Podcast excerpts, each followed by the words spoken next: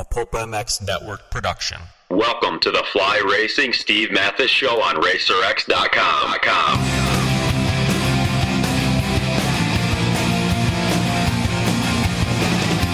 With your continued support of our sponsors, we have surpassed 1,000 podcasts delivered with over 7 million downloads. Click that Amazon banner on Pulp MX to help us out and donate via Patreon if it suits you. And as always, enrich your moto lifestyle by working with the sponsors who support us.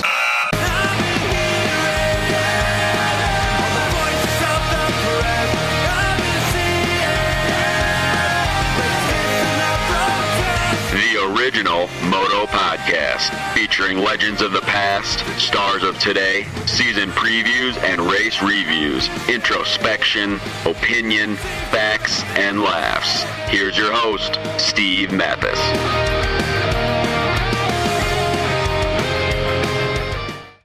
Welcome, everybody, to the Fly Racing Racer X podcast. I'm Steve Mathis. Uh, thanks for listening, everybody. Appreciate it. Love to do these one on one, in depth podcasts. Last year, 2016, the uh, Grant Langston one, the number one downloaded uh, podcast we had all year on the on the Racer X uh, Fly one. So uh, we thank you guys for for making that happen. And uh, Fly Racing, the F2 carbon helmet right out of the box, right onto the track with guys like Pike, Millsaps, Baggett, Kennard. It is uh, the F2 Carbon is available in 10 graphic styles, 22 colorways at your local authorized fly dealer. Carbon fiber, Kevlar, Coolmax, MIPS. These things got it all. And uh, great helmet and great company at flyracing.com. They make much more than moto gear as well. Please check them out. Uh, with me on the line, talking about, speaking of Grant Langston, another South African that enjoyed a lot of success worldwide racing, a world championship, uh, nationals won, uh, many, many podiums, now working as a trainer for the uh, TLD KTM team. Tyla Rattray. What's up, Tyla? How are you? Hey, how's it going? Yeah, not too bad. Yourself? Oh, I'm good. Thanks for doing this, man. Appreciate it. Yeah, no worries. Always good to chat to you. Oh, thanks, man. Um, I don't know where to start. I guess let's start. Let's go with what you're doing now. So, you're the team trainer for the TLD KTM team uh, after hanging up the boots uh, um, recently. How did that come about? Did you always know you were going to do it? Who approached who? Um, you know, how did that come about that you were working with these guys? Yeah, I mean, I was obviously my last season. I was racing in Europe, and um, you know, I knew, I knew it was going to be kind of my last year racing. Um, I've got a pretty, a pretty bad. My left hip's got no cartilage, so I was, I've been in a lot of pain, you know, racing and Mhm. just trying to get through the last two seasons of my racing career. So I knew it was time. You know, my body had told me that, you know, it's time to time to shut down. And I was speaking to, you know, Tyler Keefe, and you know, he was saying that he was looking for, you know, a trainer to to help his guys, and you know, I would be, you know, a good good fit to help his guys out as I've raced here in America, and Mhm. you know, won nationals and been in great shape, and yeah, then the board just started getting rolling, and we went went on from there. Are you working with the guys on bike technique as well? Bike, uh, you know, like kind of everything, or is this, or do you stick more to just uh, the training? Yeah, but, basically more to the training. And When we out at the track, we'll try work on stuff, you know, depending how the race went the week before or, you know, boarding up to the race, what kind of track we have. But, you know, these when you're racing at the level what these guys are at now, they, they you don't need to tell them how to hit a corner or how to Right. jump a jump. They already know how to do it. You know, where, where that's when fitness comes into play and you work on you work on their fitness and getting you know, their their VO2 volume up and, you know, getting them better endurance, working on intensity. So, you know, still working on the bike stuff, but more Mhm. the riding program and laps on the bike more than technique. Mm-hmm. Um, you know, the guys that I am working with are 21. You know, Alex Martin's 27. Mm-hmm. So, you know, it's it's also with me being a former racer, it's hard to to basically change your style or change anything when Yep. When you hit your 20s, 21, 22. Yes, growing up when you're five, six years old, you can learn.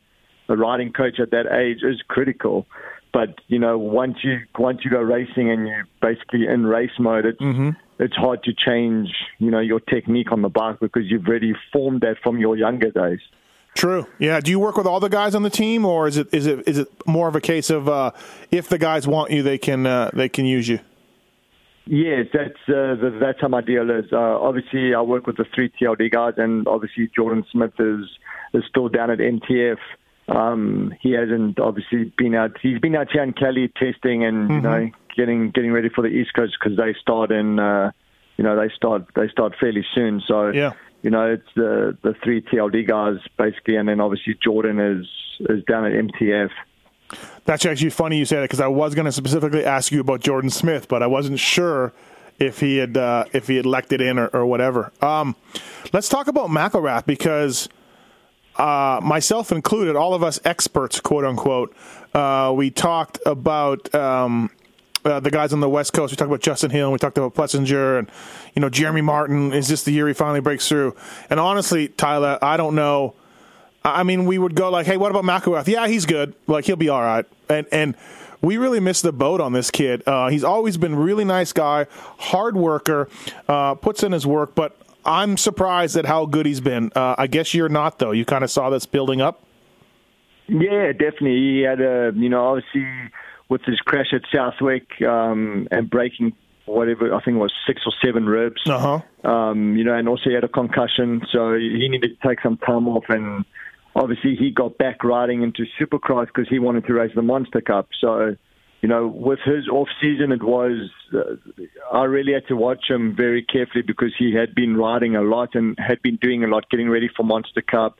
Whereas the other guys, you know, took time off after nationals and know, only started riding in the middle of October. Whereas he was basically going the whole the whole way through the off season. So, you know, there was the, there was a part where it was a little tough. You know, just just mentally on him because he had been going for so long, and it was time, you know, it was time for him to basically go racing. Mm-hmm. But you know, I had to try, you know, hold him back a bit so he's not basically burnt out.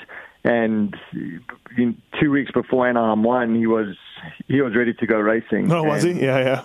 The, the the results showed at Anaheim he was, you know, and he's also he's a great kid to work with. Mm-hmm. He, he, he's he's not not afraid of putting in hard work, and you know the results talk for themselves. He's you know he's this is the first time he's ever been leading leading a race, leading a championship. You know, fighting fighting to win a win a championship, and we saw like you know a little mistake in Phoenix with some lap riders. He was a little cautious, didn't know where they were going because he's never been in that position before. Right, right.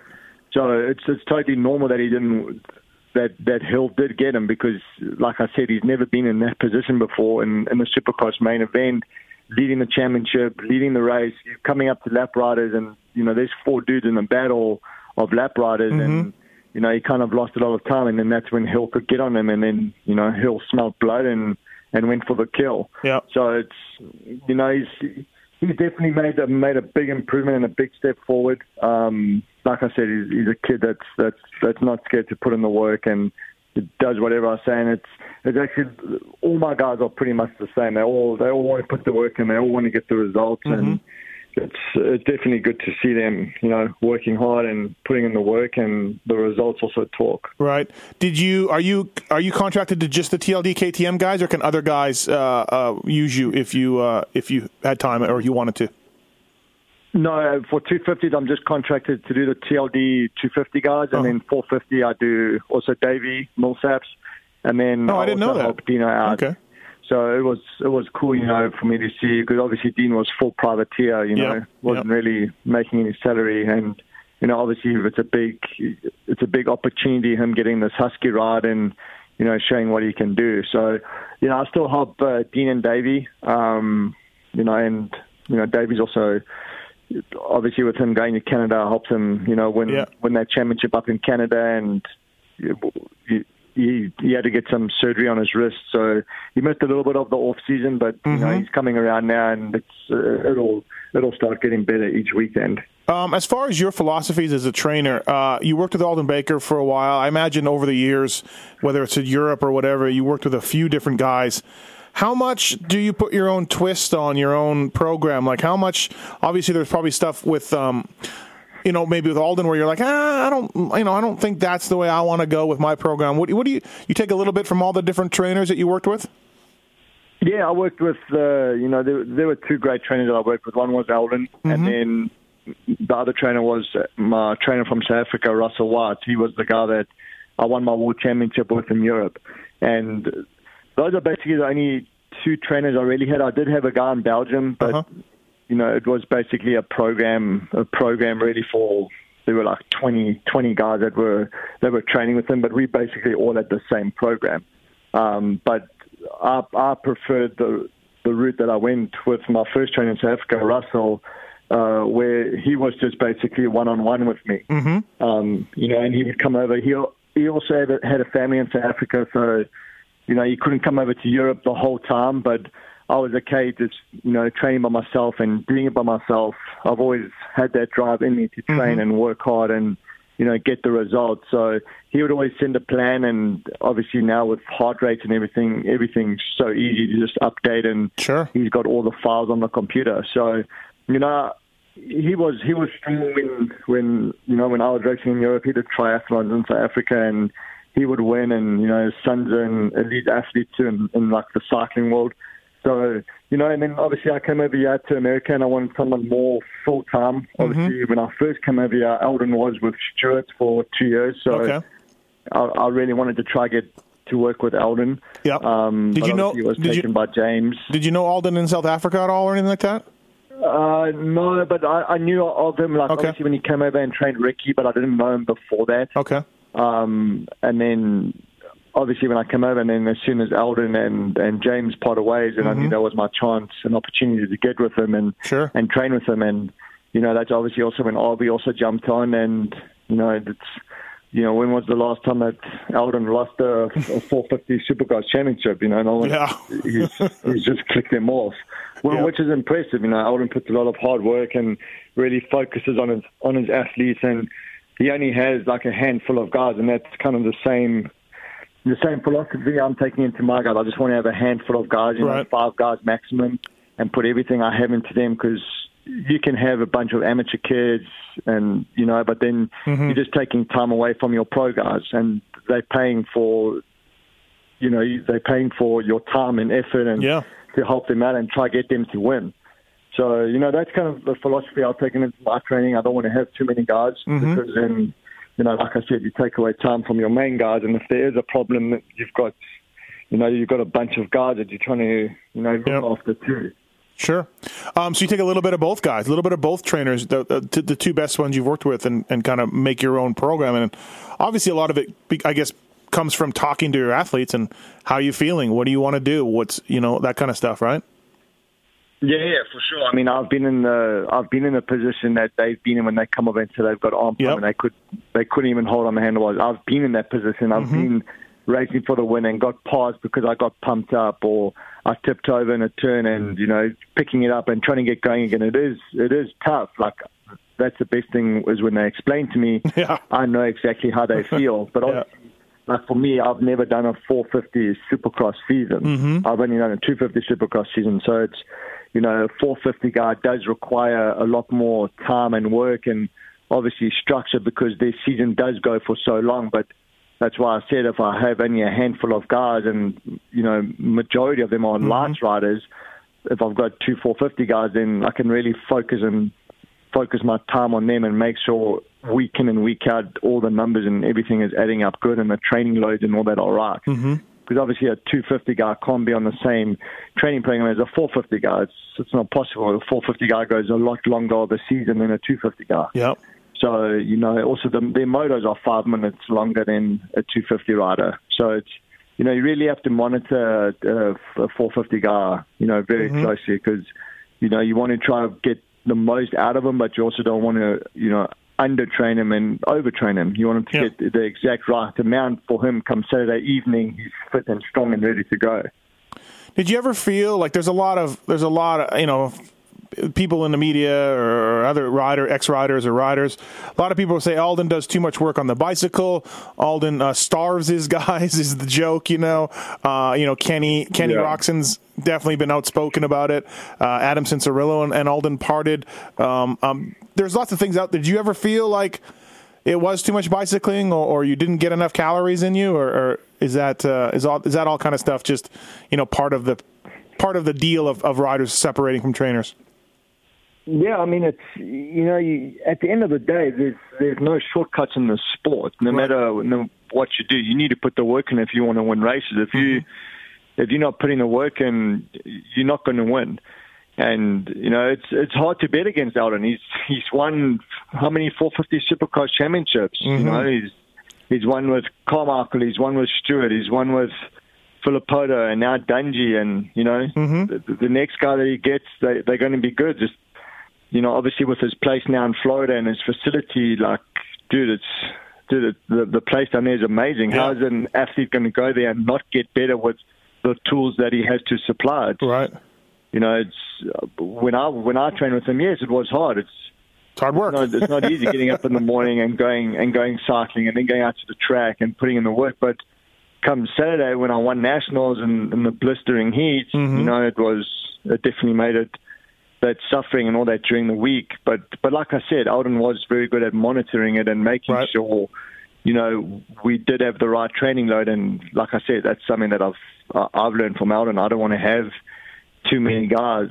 uh, you know, on my yeah. plate because you know well, I also have a family. I've got three kids, you know, so yeah. I want to spend you know some time with them too, and you know not take away my family time too, which sure. is for me very important at the moment.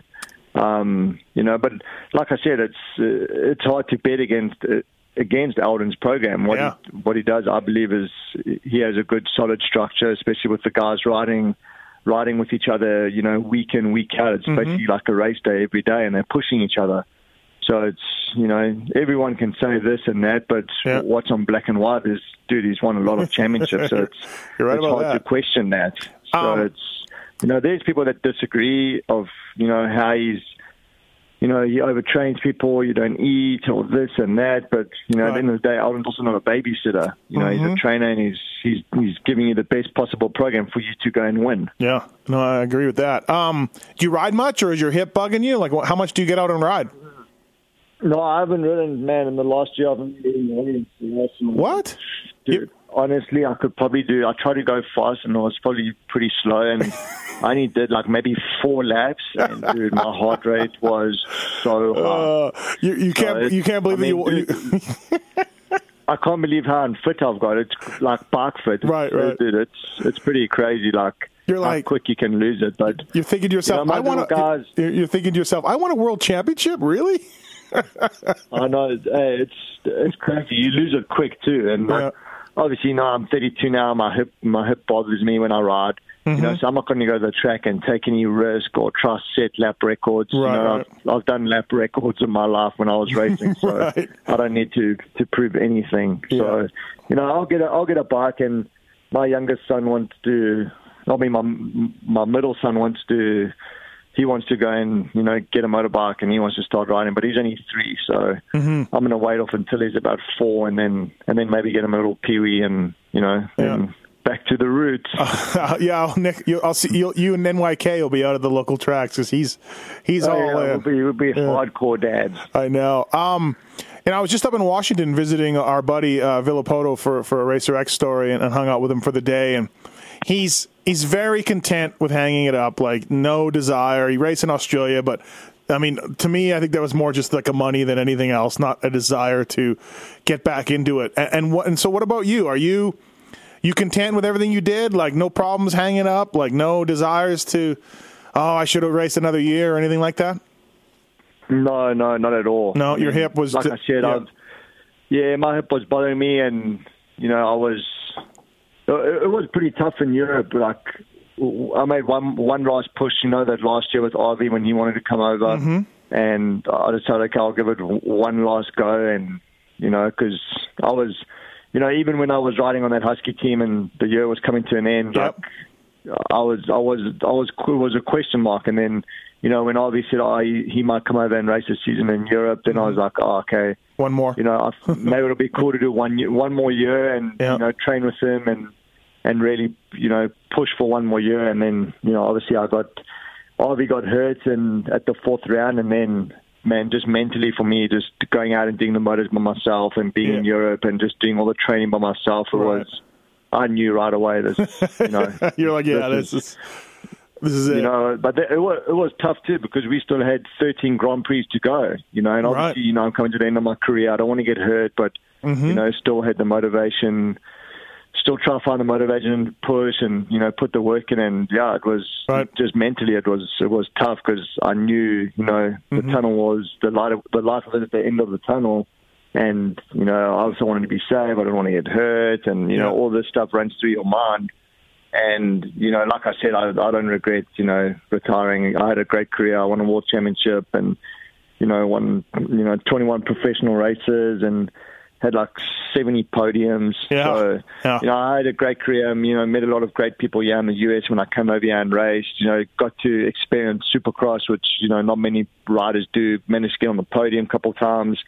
You know, so Heck, you were the I thought I po- you were the points good, you know, leader. for- You were the points leader on the 250 no. West one year, one, one for a couple races. Yeah. Yeah, so you know, like I said, I, I came over here when I was late, and I wasn't ready to make that step to the to the 450 Supercross class. It was, Mm-hmm. you know, the stuff they were jumping and going, you know, jumping quads, and you know, it was for me. I'd kind of missed the learning boat of Supercross. I only came here when I was 23, Mm-hmm. so you know, the the next step after light Supercross is 450 Supercross, and that's why honestly I went back to Europe because I wasn't prepared to put myself up because I knew, dude, the guy, these guys that race Supercross have been doing it since Yeah. I was, you know, six years old. Right. And I've I only started when I was 23. So you know, I was happy with what I accomplished in Supercross, and you know, getting on the podium and you know, leading the championship, even if it was for one round. You mm-hmm. know, it was, you know, it was still something special. I've always wanted to come here and try it out, but the the step for 450 Supercross, I mean, 450s is a whole nother level compared to 250s Yep.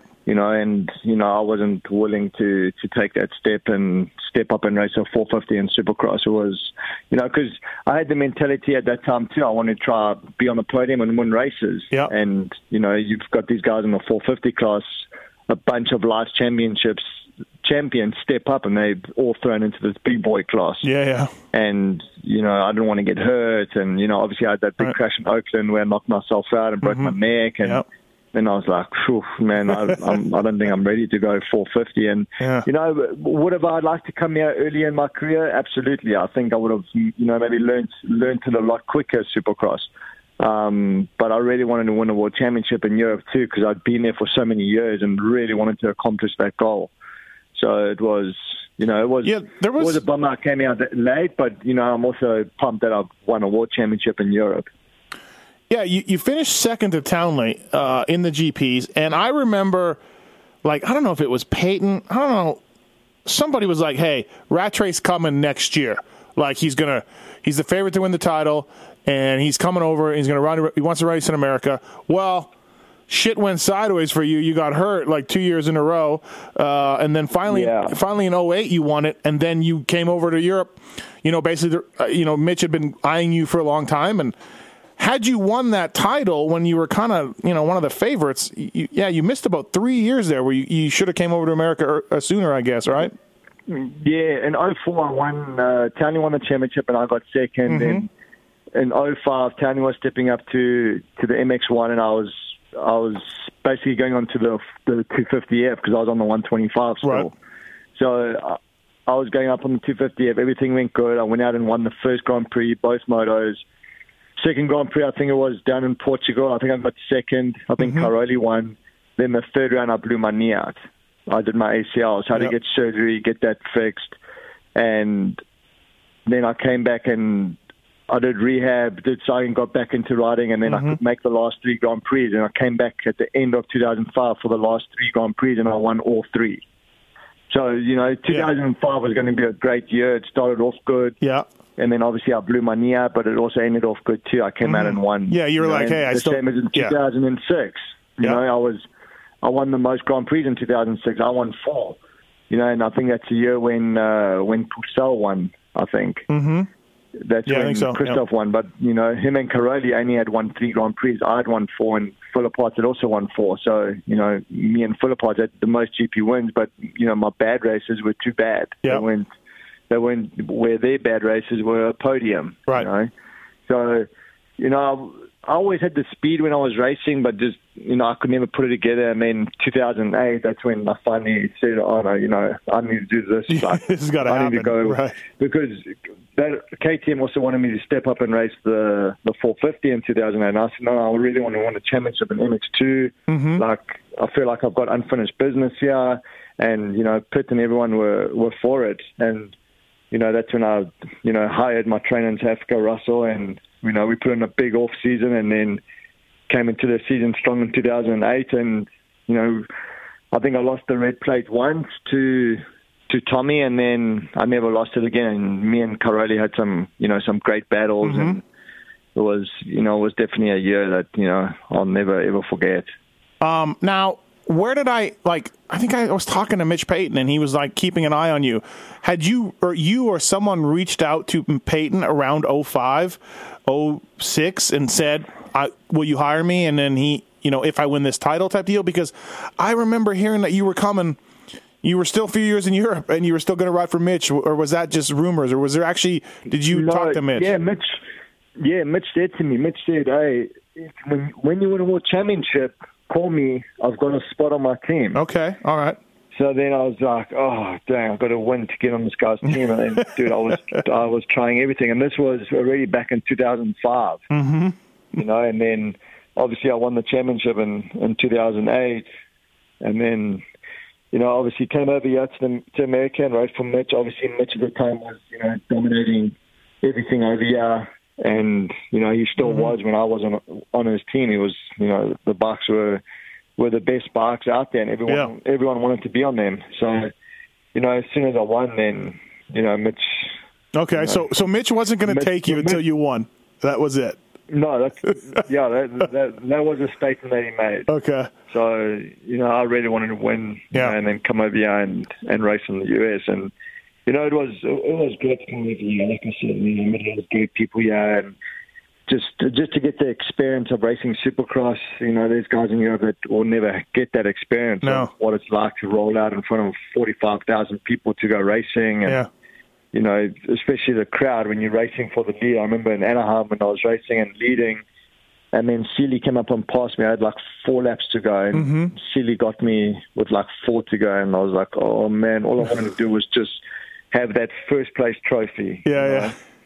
So it's like, uh, I, I was bummed because I really wanted to, you know, get a supercross Get a Supercross but, win, you know, yeah. at the same time, it was you know, I also need to be realistic. I was, you know, pretty old when I came over here. At 23, I'd never ridden really supercross in Right. my life before. Well, that's what I was saying. You like know, those so- three year, those three years of injury, who knows where your supercross skills would be if you had those three years back. You know what I mean? Like say you just won Yeah. that. Say you just won that 06 title and came right over, or not 06, uh, 04, uh, or 05 title. you would, 05, yeah, you would have came right over. Yeah. You know, so yeah, that's four years. I would have been only 19. Um, Right, Yeah, right. I have learned a lot more? Possibly, but Mm-hmm. you know, you you never you can say this that. yeah, yeah, You know, right, right. no one, no one's going to know. Right. You know, so it's Um, do you remember when you came to Millville? What year was that? And didn't your bike break? What happened when you came to Millville for that race? Yeah, yeah, my bike broke um, through the sand rollers through, through that second set, and I dislocated my shoulder. Oh, okay, um, damn it, yeah. second lap in practice, and you know, Yeah, that was a- we obviously came over with with our Europe, our Europe, you know, engineer came over, and Mm-hmm. obviously, you know, there's there's different different compression. You know, fuel, Yep, yep. like everything's everything's different now. So you can't really mix mix a Europe setting to a US setting, and that's kind of what they did, and then the thing just locked up on on the. It was actually like the first lap of the second practice. Oh, I remember it was exciting you know, to see you there. Like we were stoked to see you there and see how you would do. You know, Yeah, I was I was bummed because that track is unreal. you Right. know. So yeah, I was kind of bummed, but you know, there's there's I think that's what I think is you know when a guy does come over here from Europe, you come over here and you run you run the full US setting. These guys are good at what they do. Mm-hmm. Yeah. the engine technician, suspension. You know, just everyone here is good at what they do here in the US, and same as in Europe. When you go over to Europe, you you try to get a Europe setting from them, and you, you stick with that because they know those tracks. The tracks are way different.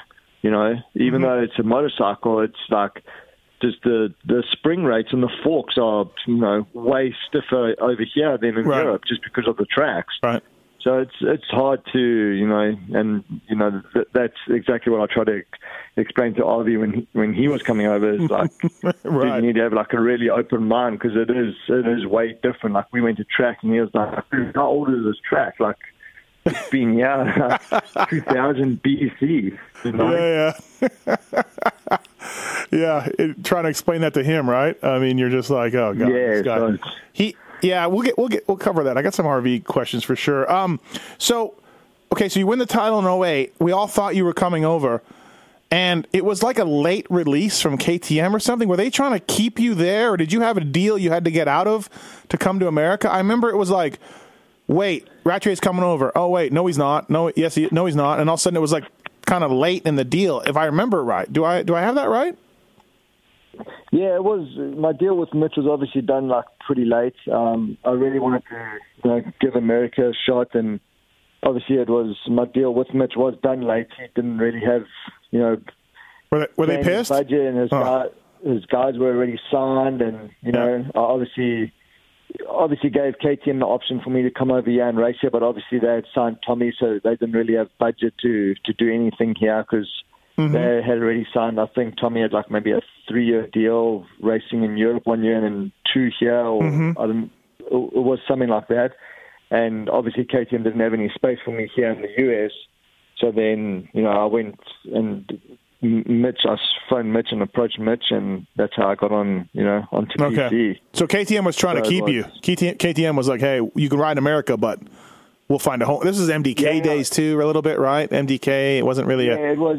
Yeah. Yeah, I, and I don't think the like now the relationship with with Austria and the US is everyone at KTM now. It's it's like a big global brand, which is good. If there's information here that people find out, you know, like on the bike or coming with a new idea, all the information shared, you know. Mm-hmm. So it's it wasn't like that back then. Yeah. I think I think was Kurt running it back then. No, I think he can't was out. I think he, I think he was out by then. I don't, I don't. I can't really remember who was running it yet, but I, I don't think Yeah. it is like it is now. Right, you know, right. Where, you know, obviously with Pit being in charge and Mm-hmm. he oversees the whole mo- motorsport division. It, I don't think it was like that back then. Were you good? Like, okay, so South Africa, growing up in South Africa, you did really well in America at Southwick all the time. Um, and it's not even really a really true sand track. And I don't have your GP results in front of me. Did you kill it at Lommel and Valkenswaard and all that? Have you always been this really good sand rider, or was it just Southwick, something about Southwick that you enjoyed? No, no. I've always, obviously, with me living in Belgium, dude, that's all we have there. Yeah. is sand track. So, obviously, with me basing myself there when I was over racing in Europe, it was definitely, uh, you know, a great way to learn sand. I mean, I, I remember going to my first Dutch national, and actually Grant was racing too. It was in 2000, and man, we're racing this Dutch championship, and we did track walk early in the morning, and this track was flat, dude. It was Yeah. It was like Southwick, just perfectly flat. I'm like, dude, this track is so sick. and then, dude, come first race, these holes before the jumps were unbelievable. I remember going and, dude, I I was coming from South Africa. We rode hard packed, dusty tracks. Okay. There was not even any water there for the tracks Yeah, yeah. and we didn't really have any sand tracks there. And dude, I'd come to the jump and feel like a total goon. Sit down on the seat, take both my feet off, and basically balance, walk up this rut. And dude, I think I got left twice at my first Dutch national. That that, and I and I don't think I crashed. How gnarly Yeah. that? Yeah, Langston, Langston said the second same thing. Yeah. Yeah, my second year, I managed to win a Dutch championship. So I made a big jump in one year. Yeah. You know, just living in Belgium and and riding those sand tracks. But like I said, those th- that's basically the same thing. Like what I can say back to Supercross is, dude, you need to ride this stuff when you're young. Yeah, You know, yeah. to to learn it quicker and and be comfortable on it, where it, it just does come naturally and easy. Mm-hmm. So Um, it's like you know, Europe was. I, I won't remember that day. It was it was so cold too, and I was like, "What am I doing here?" Um, you obviously Langston uh, was a little bit before you. How much younger are you than Grant? Uh, I think three years. Okay. three years younger than him. So w- by the time you got good in in in SA, he was gone already, or Yeah, he was he was always one. He was always one. You know, one class above me. If I was on 80s, he was on 125s. You know, was, Yeah, yeah. when I was on 60s, he was on 80s. So he was he was always. I mean, he's three years older than me, so he was always quite a bit ahead of me. Mm-hmm. Right. But, you know, he Albertyn basically passed away for South Africa. Right. Obviously going over to Europe, and then you know with Grant going over and, and winning a championship, it's it definitely you know helped the South Africans get over there, and Yeah. teams were interested and. You know, then I went over and won, and you know, I don't really see anyone else coming up now. That, Yeah. From what I've heard or seen, you know, from South Africa, but you know, you never know with these these younger kids coming up these days. You know, they they learn so quick, and the bikes are getting better, as suspension, uh-huh. engine. You know, everything's just getting better and better. Right. So it's So I, I don't really know when the next next top South African's going to come out, but you know, uh, I'll definitely passed away for us. Right. sure. So Albie was a guy as a kid, like you looked up to Albie. It was like you you you were like the like if he can do it, I can do it type deal. Yeah, I do. Yeah, Albie Yeah. was The man. Yeah, he was. yeah, yeah, uh, yeah, he was the man in South Africa. I mean, he went over to Europe, won world championships, and Yep. you know he came and actually raced a race in South Africa at Sun City, a Supercross race, and I remember going, going, going down to that race, and he said over the mark that he wants to wish me a happy birthday, and he was like, I want to wish Tyla a happy birthday, and I'm like, Mommy, Mommy, was that me? And she was like, Yes, that's you, and they got it set up somehow, but man, I was. Dude, I was so pumped. and- Yeah. you know, he, like I said, he's. I was always a fan of Albie. You know, growing up racing and watching him race, it was especially because he was from South Africa. You know, and he was he was winning on you know the world's highest level of racing. Right. So it was you know it was cool for for him to pass way for us, and obviously then GL went and did it, and Yeah. you know then I went after him. So it was. You know, I think it was definitely, uh, you know, Yeah, if you if you look at time. Al, look, Albie won a 250 main event, so you can't take that away from him. He won the opener in the Coliseum. But if you look at Albie, yourself, and GL, yeah, Supercross wasn't easy for either any of you three guys. You know, just I mean, GL won a couple of titles uh, in the 250 class, and, and that's good. Don't get me wrong, but you know he was he was on a great team, and he was you know pretty experienced at that point.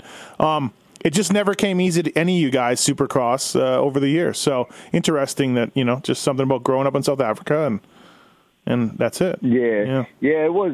I mean, it was. The thing is, in South Africa, we don't really have supercross tracks. Yes, we have outdoor tracks with jumps, but it's not. You know, it's not like a full blown supercross Yeah. track like what you have here in the US. You know, and just, just I know GL man. That guy, when he was racing, that guy's head was so strong, nothing Yeah. could destroy him. Yeah, He was, Yep. you know, he had the he had the head, and dude, that's what you need in this sport. Is you know, you need to have that mental side that's you know super tough, and you know, GL GL had that. It's, Yeah. you know, that's what brought him those championships. He was just so strong mentally. You know, He- he was, uh, I- it's good even for for younger kids coming up. It's Mhm. you know, he was he was one of the guys like in the sport that really had the head. And you know that's what it takes to win win championships. And you know GL did. He won a world championship. He won what I think it was two two two national two championships. lights championships. Yep, two, two Supercross lights. Yeah, two lights championships, and then a 450. 450 dude, he's won almost everything. Yep. Yeah. You know, the only No, thing he didn't sure. win was a was a 450 Supercross championship. Other than that, you know, he's won he's Uh-huh. Yeah. won world championships. He's done. You know, Uh, there's I I don't know another rider that's done that. Racetech people, racetech.com. These guys have been in business for over 30 years, supplying racers, riders, and tuners with factory level suspension to everyday racer. There's a lot of top suspension guys in the pits that got their start with Racetech. Uh, trust me on this. There's more than a few guys that have learned underneath Paul Thede and gone on to uh, to great things. Paul Thede, the original suspension guru. I guarantee you, Eh, probably 82.7% of you people listening to this podcast need some sort of suspension work, whether it's uh, just a simple oil change with new bushings and seals, give your bike some love, whether it's the right spring rate for your weight and or speed, or maybe you just need some revalving on the machine to uh, help you uh, take first place in that Chicken Licks Raceway. Something, something uh, on your bike needs attention for Race Tech. I guarantee you. Freeze, Gilmore, some of the guys just using uh, Racetech Privateer Proven. They work with uh, Ben LeMay also. They're back with Ben LeMay, and uh, they offer a full line of Race Tech high performance springs. These springs are called high performance because they're extremely lightweight for their rates and feature the tightest tolerances in the industry. You want to save 10%?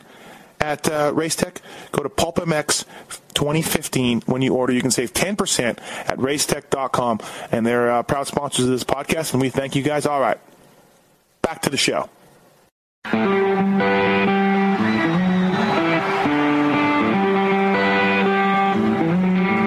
Michelin tires are back people. MichelinMotorcycle.com. Michelin Starcross 5, brand new, available in hard, medium, soft, and sand. Uh, their off road tires are some of the best ones out there, and they've revamped this whole lineup. There's no one who knows these tires better than our own, Kris Keefer. When they're calling it comfort casing technology, what are they talking about? Is this a fancy marketing term or what? No, it's actually the carcass of the tire itself. So uh, how much it flexes or how, you know, sidewall stiffness that you have when you come into corners. And What's cool about this tire is even from the previous version the MH3, it gives more. So when you hit square edge or you're coming out of a corner with some bumps, it has some give to it. It's more comfort, so it doesn't feel so rigid. A lot of that has to do with the, the CCT.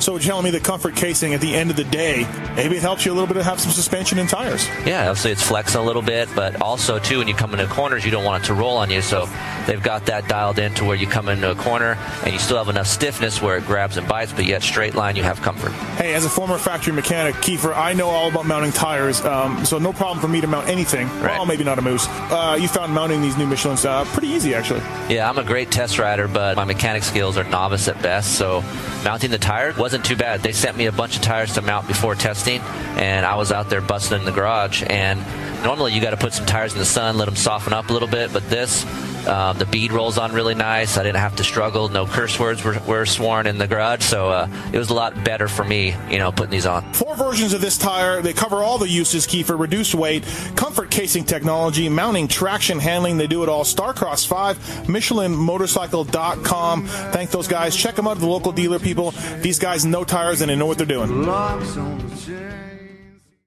I was on his team in 01 KTM, and I always tell this story.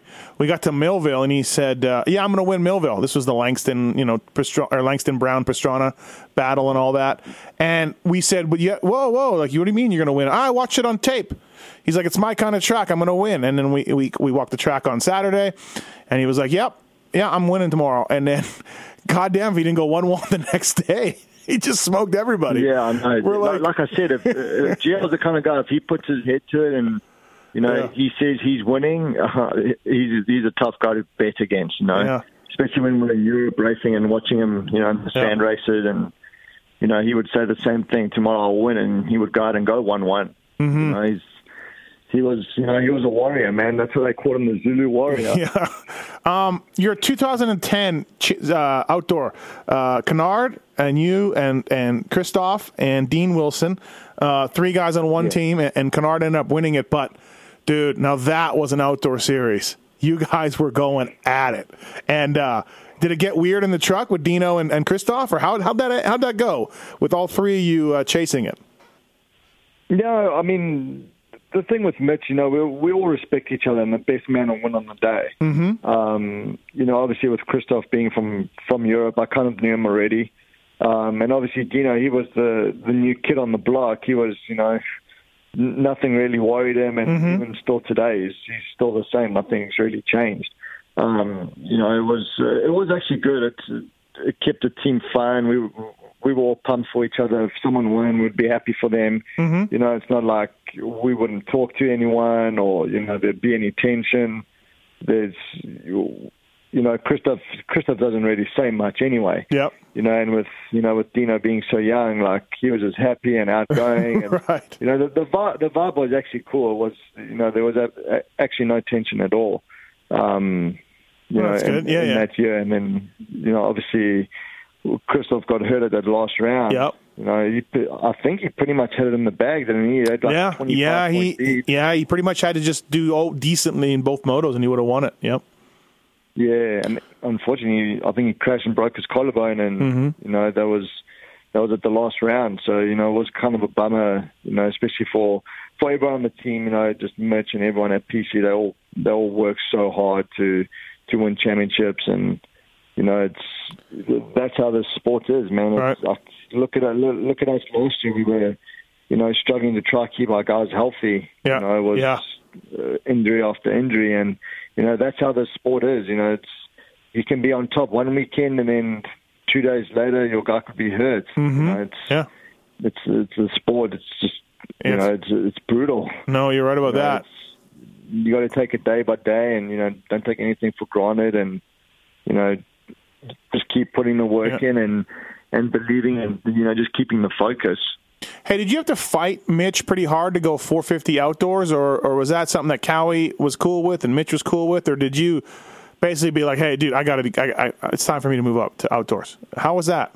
Yeah, I, I wanted to, to to give 450 outdoors a go. Um, I think it was it was definitely. I thought Mitch would start basically like a 450 program, even for Supercross too. Yep. Um, but I I wasn't really a fan of, like I said, going 450 Supercross. I would, I love going 450 outdoors. You know, I really wanted to make that step and ride the 450 in motocross. Um, but yeah, you know, here the yeah, and 450s is Supercross. That's what the the manufacturers pay for. Is you know, outdoors is only 12 rounds. The spectators is not, not nowhere near what Supercross brings in. So, you know, the majority of the of you know bike sales comes from Supercross in Yeah. the 450 class. Sure.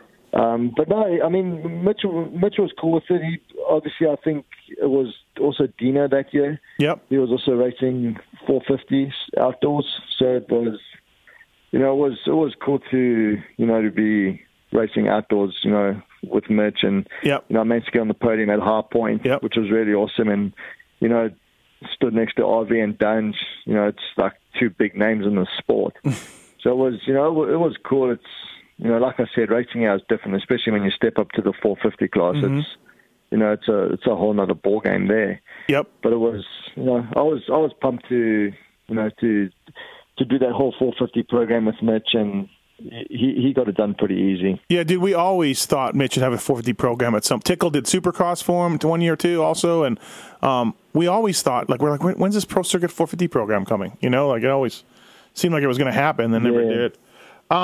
Yeah, it's kind of yeah, you kind of like you'd have Tickle, and then you know me and Dean, and then there'd be no 450 program, and you know, yeah. Um, did you ever? How'd you and Mitch get along? Did I, I imagine uh, you and him were great? Um, you know, you worked hard at your job, took it professionally, treated everybody well. Um, but you know, we all know Mitch and everything else. Everything else. Did you guys get along all, you know, wonderfully all the time, or how, how'd that go?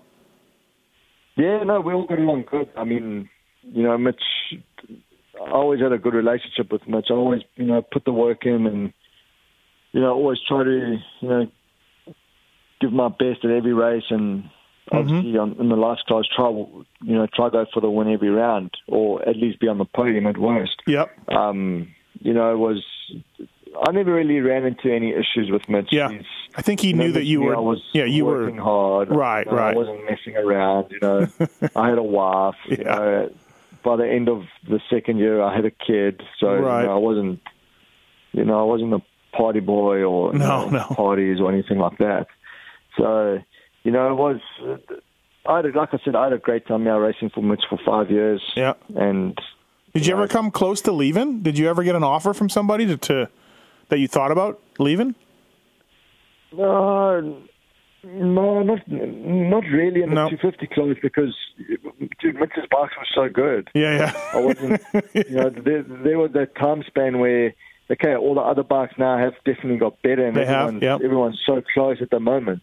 But you know, back then, dude, I, I didn't want to go to any other team because I, I, I wanted to be on a team that that's got the winning the winning product, and, Yeah. and that's what Mitch had. Right. You know, so why would I want to leave that and, and go somewhere else, even if it was for more money? Then, but then my results are not going to be as good. Sure. Yeah, you know? absolutely. So I was more focused on trying to win, and I wanted to win races. And you know, honestly, in the last class, that's where you make your money is by winning is by winning races and being on the podium. Yep. It's not by it's not by your salary, you know, mm-hmm. what you make in the lights class. It's it's by and that's what I've told my guys too. You know, you make your your big money by winning races and being on the podium week in and week out. That's what that's what you need to push for. Mm-hmm. Obviously, yeah, 450. Those those are the guys that that's where you make your money. Yeah. But the 250 guys, they make their money in in getting on podiums and well, winning right, races, and right. you know trying to win championships. And then once you win a championship, yes, then you're going to get that big 450 contract. Yeah, no, you're right about that. Um, hey, your time with RV uh, in Kawasaki with Kawasaki over there, I heard it put a few times by like Yeah, Rattray's going to make sure Ryan gets to the track on time and he knows where he's going, and he's going to, you know, like Ryan's comfortable with him and everything else. How much of that was true that we, we, we used to joke about that you were, you know, basically there to, to, you know, to, I mean, you were serious about racing yourself, but part of your job was making sure Ryan was going where he was going, supposed to go and everything. yeah, make sure he doesn't land up like in Croatia or right, something. Right, right. Uh, no, I mean, we had a plan when we got there. We obviously went down to Italy for, I think it was almost a month. Mm-hmm. We went down to that little island, Sardinia, and we rode down there uh, for about a month. And then I actually drove up from there. We went on where to catch this boat, and actually, our team owner Terry, he organized this little boat from like this little French island, Mm-hmm. uh, just across to Sardinia. And dude, it wasn't. I think it was maybe like a hour boat ride or maybe a two hour boat ride. It was not much at all. Mm-hmm. But then the boat was closed because there was a storm, and like the swells were like 15 to 20 feet. So we couldn't take this little boat because we'd be Yeah. blown into the ocean. so we had to go take this big ferry, and bro, it was gnarly. Um, my wife got sick, my daughter got sick, Kristen got sick, Tanner threw up, and me and Ollie were the only ones that didn't throw up. It was, Jeez. hey, but it was, it was, it was scary, man. This thing was, this boat was going crazy. Like uh, the waves were like breaking over the boat. Yeah, like, yeah. It was, it was pretty gnarly. But eventually we got to the island. And then we got some, we got some good riding in down there, and then obviously the first couple rounds are flyaway ones. Yeah. So it's you know Europe. You have to leave, especially the first round. You have to leave quite early because you've got you know photos. They've got the new MXGP game that you have to be there for, so they can get shots of you in your gear and your bike. And so there's a lot of media stuff, you know, for for two days before the race. Yeah. And obviously got the qualification on on Saturday and the race on Sunday. But you know we had to, we'd have to leave on Wednesday. So he, this was was- all new to him. Like, was he complaining all the time, or was he taking this okay? Uh, no, I think he was taking it okay because it was his it was his first time doing it. You know, he didn't mm-hmm. know what to expect or Yeah. what the countries looked like that we went to, and you know, it was it was all new for him. And you know, I think that's what kind of gave him that motivation to mm-hmm. to basically do one more year. It was you know, it was going over to Europe and mm-hmm. experiment like getting an experiment of of all these different countries and cultures and you Yeah. know racing on these different tracks and you know different fans and you know it's uh, it's but it's hard though to do like you know and I said to Aldon too it's it's hard to do like a program that you would do here over there because over there dude you need to get up in the morning sometimes and if the rain's coming down we were driving four or five hours in the car to go to a track to go and ride for the yeah. day and then Yeah. Basically take a hotel in this little town that's got no gym equipment, got no nothing. Closes at six o'clock. we couldn't- Everything's closed at six or whatever. Yeah, everything's closed from from four to eight for siesta, and then you can only get dinner at nine o'clock. So it's Yeah. like, you know, it's it's way different over there co- compared to here in the US. In the US, it's easy. You know, you've got here in this area, we've got five, six tracks we can go and ride within you know an hour. Mm-hmm. So it's it's easy. Where there, you know, you got to take weather into consideration. You know, all different tracks. What track we're racing this weekend? Where do we need to drive to? Like, you know, and the main thing is the weather because in Belgium the weather rains a lot. yeah. So, you know, a lot of the tracks, some of them are closed, and Lommel sometimes the only one that's open. But dude, it's just huge ruts, and Yeah. you know, it's It's just so difficult, right? you have to, you know, you have to, you have to move around in Europe, and I think the way we did it when we were there was the best. When we went down to Italy, we rented a house, like we rented this one big house, and we all mm-hmm. stayed in this house, and we stayed down there for a month, and we rode down there. That was the kind of the best way we could get. I mean, there wasn't really a gym.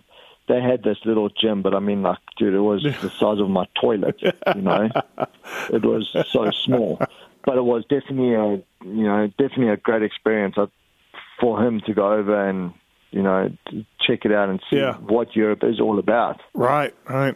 It's just so different. That's what I tell people. I go over there all the time, right? I'm just like, it's different, man. It's difficult. It's harder. You Yeah. know, it's just yeah. But the language barrier. Like you'll go, we we would go to a restaurant, like in Spain, and do no English menu. Now Yeah. you need to explain to a waiter Yeah. or waitress what you want to eat, but they don't speak English. Yeah. Uh, my Spanish, last time I checked, my Spanish it wasn't very good. right, You right. know, so and RV's just Like, sitting there going like, "Oh? God!" Like RV's like, "This isn't Yeah, in Poulsbo." yeah, he's like, dude, what, what's going to roll out of this kitchen now for us to eat? Dude? like, this is going to be interesting. And then we're trying to make like, you know, animal sounds, like, buck, buck, buck, buck, like we want chicken. like, dude, it's if they were filming, it would, it would, Oh, it would be a, I a bet. good, a, good story. Um, But it's like, yeah, like you said, it's just different. It's, Yeah. you know, it's just way different to here. yeah. Um, hey, you wrote for uh, Raikkonen's Ice One Husky, right? One year. Yes, What- yeah, yeah, that was fourteen. Yeah. So, what's Raikkonen like? Was did you talk to him much? Was he around much? I, I've I've been to a few GPs, and they're like, yeah, he doesn't come out very. If he is here, he has a hat on and ducks in and out of the truck, and I'm like, wow, this guy's like one of the mo- most famous F1 drivers ever, and he seems to not want anybody to know that he owns this team. Uh, what was he like? Yeah, yeah, he was. I mean, I think I only saw him maybe three or four times. the- Wow. the whole time I was Okay. there year.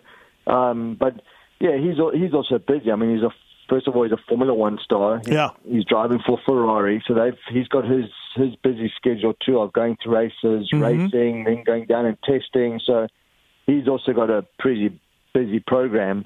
But he also loves to ride, so he would fly up, you know, and and come ride for the day, and then he'd be like, "Oh, okay, peace, I'm out," and then fly back home to Switzerland that evening, you know, from Jeez. from riding. So Yeah, yeah. wow. he, he would he would love riding, and he he rode with us a couple times when like the team would rent the track. You Yep. know, to, so it would be like basically a private Uh-huh. a private renter, and he would come out and ride, and you know we would Yep. we would ride or do our motos or do some testing, and he would ride too. But I think I only saw him like maybe once or twice at a race. Wow. Nice guy though. Um, Nice, like said- nice guy. Yeah, yeah, he's cool. Yep. Yeah, very quiet.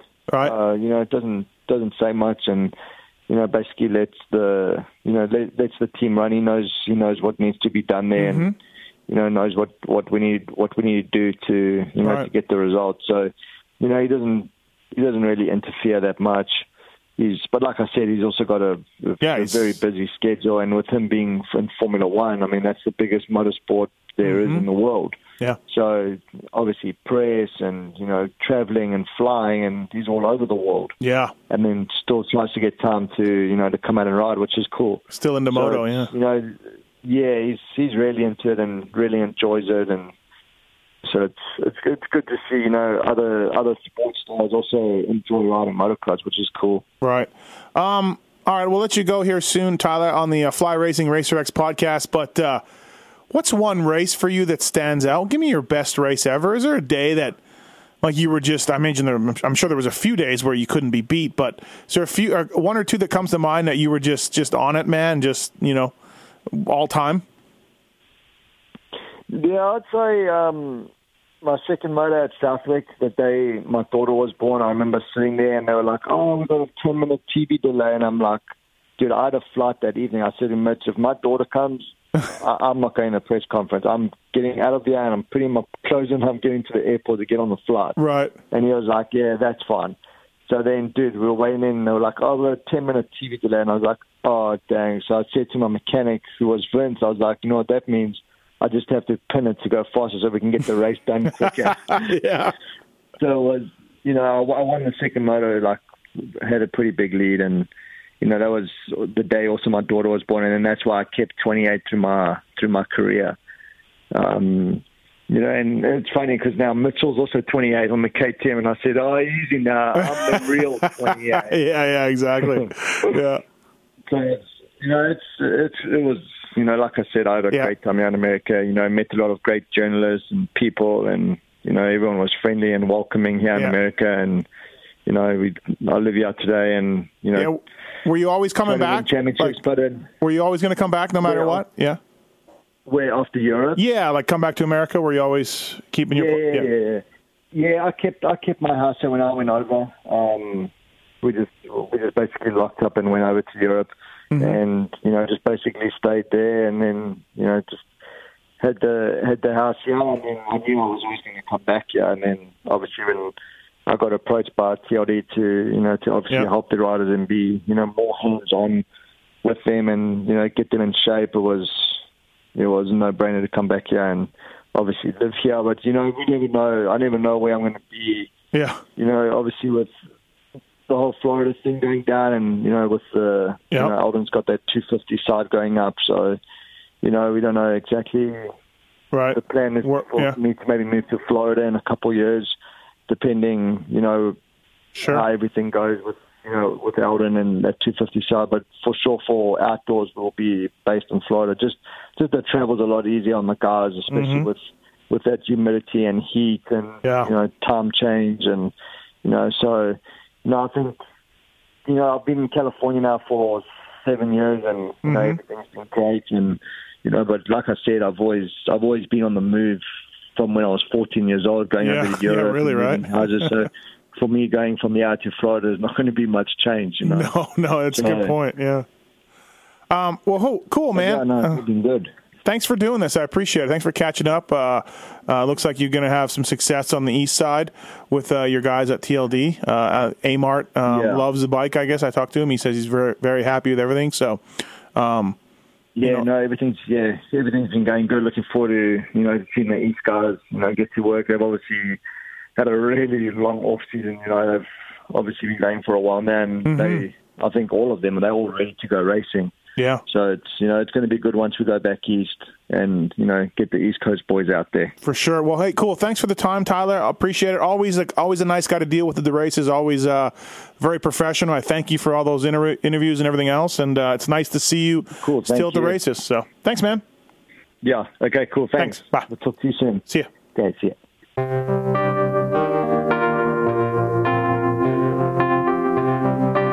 Thanks for listening to the Fly Racing Steve Matthes Show. Don't forget to check out some of our past shows, including motocross legends such as The bad boy, Rick Johnson. I looked down and my hand was junk. I mean, it was sitting over to the side. The tendons were jerking in weird places. And, and my dig- biggest disappointment with Danny Storbeck is that he never said sorry. Because Danny and I were friends, and we've never talked since. Brian Lunas. Before the 500 event, Dave and I fly to Germany, go down to Stuttgart. There's this little shop out the back of the Mahle factory. We get our cylinders, take them back, and you know off we go. And you know we ran Nikasil cylinders as a factory part for a handful of years before anybody ever saw it in production. Dave Arnold. And, and McGill was all, you know how he did the big pancake thing, and right. and he's got the thing. He's completely laying on the gas tank trying to miss his tree. I mean, he would have gone even harder, jumped farther if that tree hadn't have been, you know, if, if it hadn't have been there. The Hurricane, Bob Hannah. I love the guy. I don't dislike. I think he's the greatest competitor this sport ever had. That absolutely 100% in my mind. I firmly believe that statement I said about these modern day guys in Switzerland or Holland or Belgium on 45 minutes on the same bike. You're not beating Roger. Are you crazy? They're not doing it. If they think they're so much better nowadays than they were in those days, they're fools. They're different bikes, different times. The Beast from the East, Damon Bradshaw. it got to the point where I didn't want to leave home. And once I got to the race, I wasn't into it. If I wasn't going to give 100%, I'm not going to take their money. The working class hero, Doug Henry. it was definitely an emotional moment for me. Just thinking to myself, that's it, you know. And it's, it's amazing the stuff that goes through your head in a short amount of time of the things that you know that I was going to miss. The Dogger, Ron Lechien. until you really open your ears and you want to listen to what they're saying, it's like beating a dead horse. I mean, you know, and I know from personal experience, did anybody ever sit me down? Of course they did. Everybody did. Pro Circuit's, Mitch Payton. There's two ways to make the money. One is you can sign for money, or two, you can earn the money. I'm a high believer in earning the money. I think they ride better when they earn the money. Seven time Jeremy McGrath. I was so mad, like so disappointed and so frustrated that I pulled picked and I left. Every point counts. I could kick myself to this day for not just riding around in tents. It's been no problem. My my ego got in the way, you know. The O Show, Johnny O'Mara stuff that you could—you sit there if you didn't even want to ride it. You just wanted to just look at it all day. I mean, I got a chance to test all that. I like that era I was in. I really do. Search Pulp MX in the iTunes store to enjoy these and over 800 great motocross podcasts.